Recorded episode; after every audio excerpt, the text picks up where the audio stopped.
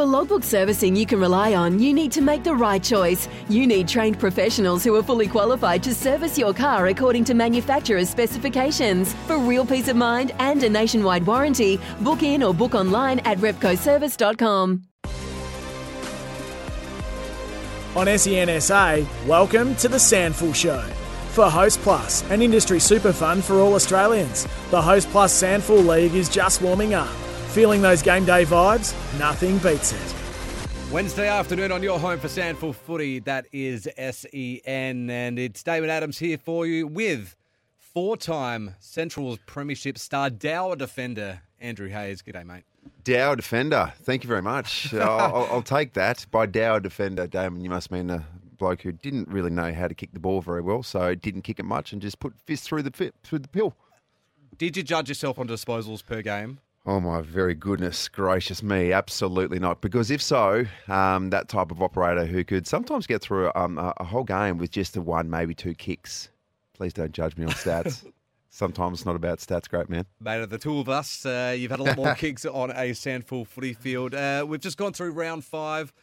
And it's shaping up very nicely this season. We've got four teams equal at top of the ladder at four and one. Yeah, it's uh, an unbelievable ladder. And all of a sudden, for the Bays, we'll get to the ladder a little bit later on. But I mean, you can be sitting pretty and just one loss will bump you down to fourth. It's unbelievable. It's a tie competition.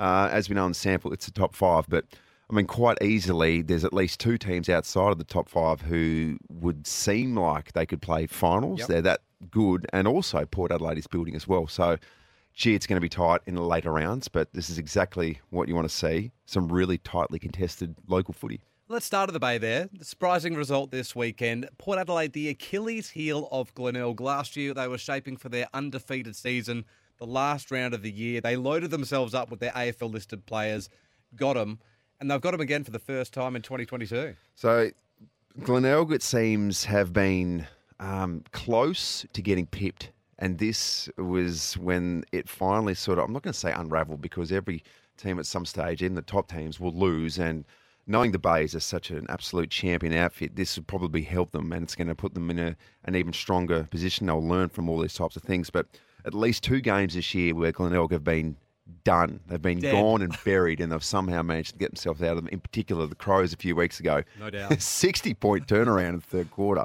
Um, and it seemed like they might have escaped with this one as well. Hugh Stagg opportunity oh. right at the death. It didn't quite get it done.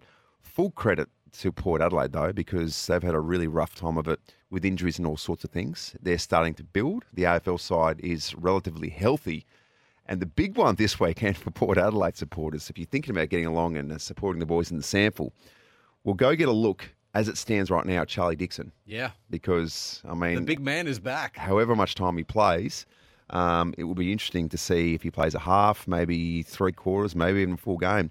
Big game as well against the Eagles. But um, lots to like about Port Adelaide. Don't worry about the Bays. They're still absolutely flying along despite the loss. If you're someone like Dylan Williams, playing for the Maggies, and all of a sudden you've got the man mountain that is Charles Dixon coming in uh, next year. I think you'd be pretty excited about that. And Williams is in some pretty stellar form at the moment. Yeah, he's looking very good, and all of a sudden there's a a shift in who gets the best defender.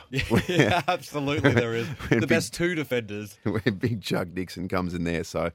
I mean, you do have guys like Luke Thompson from the Eagles who do such a sensational job and would absolutely embrace an opportunity like that. But um, Ollie Lord as well. That yep. means that he probably gets more opportunities. He doesn't quite uh, have as much pressure on him, but um, yeah, it's going to be exciting because he generates hype. He generates a lot of attention. And I dare say a few extra people will turn up to see how the big fella goes. Yeah, can't wait for that. Uh, a bit of a nod as well to Lockie Hosie, who kicked five in that game. Uh, the Eagles, they got it done. Two goals each to Dan Menzel, Clay Cameron, Zane Williams, and Connor Ballenden. Uh, Central's 50 point loss. It's always going to be tough for the Dogs. Yeah. Um, that is, I mean, you could probably still call it the traditional rivalry. It certainly was back in uh, the Dogs' heyday, particularly coming through the early parts of the year 2000. There was so many grand finals, which the Dogs got the better of the Eagles for the best part, except for the one that I can only remember, and that was 2011. Uh, but the Eagles are just a really strong, polished outfit. They're just a champion side who, at the minute, it doesn't matter who you take out. You could take out Jack Hayes, you could take out James Tsitas they're going to find a way because their depth is unbelievable. They've got a fantastic coach. Riley Knight could still quite easily be playing AFL football. Yeah. He was very, No very doubt. good. 31 disposals. Um, Kai Pudney as well is really finding his feet. 27 disposals. He's a good SANFL player. Um, he's a running machine, and they're just they've got so much depth. They've got Jimmy Toumpas to come back in there as well. He's had a, another little injury hiccup, but they look really good. And on the flip side of that, the Dogs, they're a developing side. It was always going to be tough. I think one of the best stories so far of this season is the form of the Roosters. Now, we're going to be speaking to uh, North Adelaide CEO Craig Burton later in the show because they have a very special milestone match coming up this weekend. But four and one, sitting top of the table, huge win against West.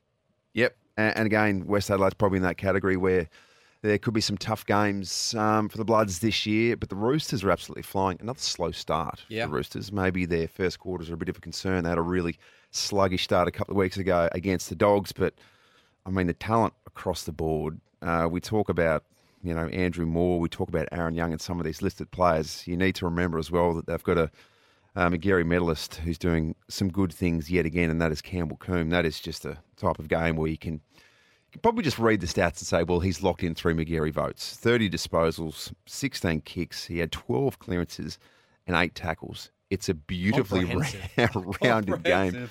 They've got such a polished midfield. Probably, I would say, led by the big fella in there, Mitch Harvey, Yep. um, who's just an absolute mountain, who gets his hand on the ball as well. 22 disposals. You'd be excited if you're a Roosters fan, and so you should be. We love Jacob Surgeon, the way that he goes about it. Uh, and like you said, we're going to speak to our Craig Burton short, uh, shortly, and there's a lot to like, and it'll be a fun place to be at the minute. Jacob Bauer's an interesting one. He's been in and out of the team um, due to concussion and, and various things going on this year. But every time he turns up, he's making an impact. Now, it looked like he was having a quiet game. Kicked three snags in the last to we uh, you know end up the leading goal scorer of the game. Yeah, and he's one of those ones we probably put a lot of attention on guys like Keenan Ramsey Yeah. and Big Mitch Harvey when he's up there. But behind the scenes, uh, this young man's doing some very good things. Finally, the Adelaide Crows, they got up 12 10 82 over the Panthers, 11 5 71. Close all day, that one. Yeah, it was close, and then uh, you just sort of felt like the Panthers had their opportunities. Bryce Gibbs had plenty of attention Yeah. early before he finally, I could say, broke the tag and he ended up with 25 disposals. But I'm blaming you a little bit here. You, you spooked him early Oh, on and said on after the first two rounds, Magarey favourite, six votes in two rounds. They're all shutting him down now. Yeah, yeah, I'm pretty sure that uh, uh, the clubs would have done their homework. It's a nice, I suppose, it's a sign of respect towards Bryce. That that's how damaging he is, particularly with the amount of clearances that he can rack up. So Yeah. they're not junk touches. It's a bloke who's making a genuine impact in the middle. And they're guys like that. There's a handful of guys like that in the SANFL that you need to stop. And if you can stop, it'll absolutely swing the momentum of the game. So um, the Crows look good because they're healthy. And the thing about the Crows for next week is they're going to be missing at least two of their listed players. Yep. Big Henry's going to be out with concussion, as will Brodie Smith. Who's going to um, go out? It's a big question. We'll find out tomorrow. But I mean, if you had to make a bet, it probably will be James Rowe who joins him. Did Wayne Milera do enough? He had 23 disposals. He didn't absolutely tear the game apart, but more importantly, he got through. He's increasing his fitness and he got his hands on the pill. That's what they want with Wayne Milera, just to touch the ball because he does some very good things. Um, not listed, but Nathan Freeman continues to do some really good things. Really does. The yeah. Crows look really strong. Harry Schoenberg as well returned to the senior team last week as the Medi sub. You'd think he'd probably stay there after his impact late in the Crows game. Uh, let's look ahead to round six. This is breakthrough community round for the SANFL. Uh, so this weekend, raising awareness about the need for vital mental health research. It's going to see many jo- uh, clubs join breakthrough in raising money for the research. It's going to see the players and the umpires uh, wearing purple and blue armbands in matches this weekend as part of raising the awareness about addressing mental health. First game up, Crows taking on the Bloods. Of course, that'll be at Hisense Stadium. Another one, t- a tough one, you would think, for the Bloods, who are probably going to be missing Hamish Hartlett again. He's got a bit of a hamstring injury. Um, on that, like we've said, though, they will be missing some troops to Crows. Um, next game will be the Redlegs taking on the Panthers. That's going to be at Coopers Stadium. That's a really important game for the Redlegs, who haven't been winning as much as they'd like to, but you can't write off the Redlegs Yep. because they still look good and you know that they can charge home. They went down to Sturt, who were flying, by the way. Um, that was at Unley uh, last weekend. So they will absolutely want to win against a side who's in the exact same position. I predicted South Adelaide would almost win the premiership, if not be a lock for top three. And right now, they're currently sitting in a spot where they'd not like to be, and that is seventh on the ladder, two and three.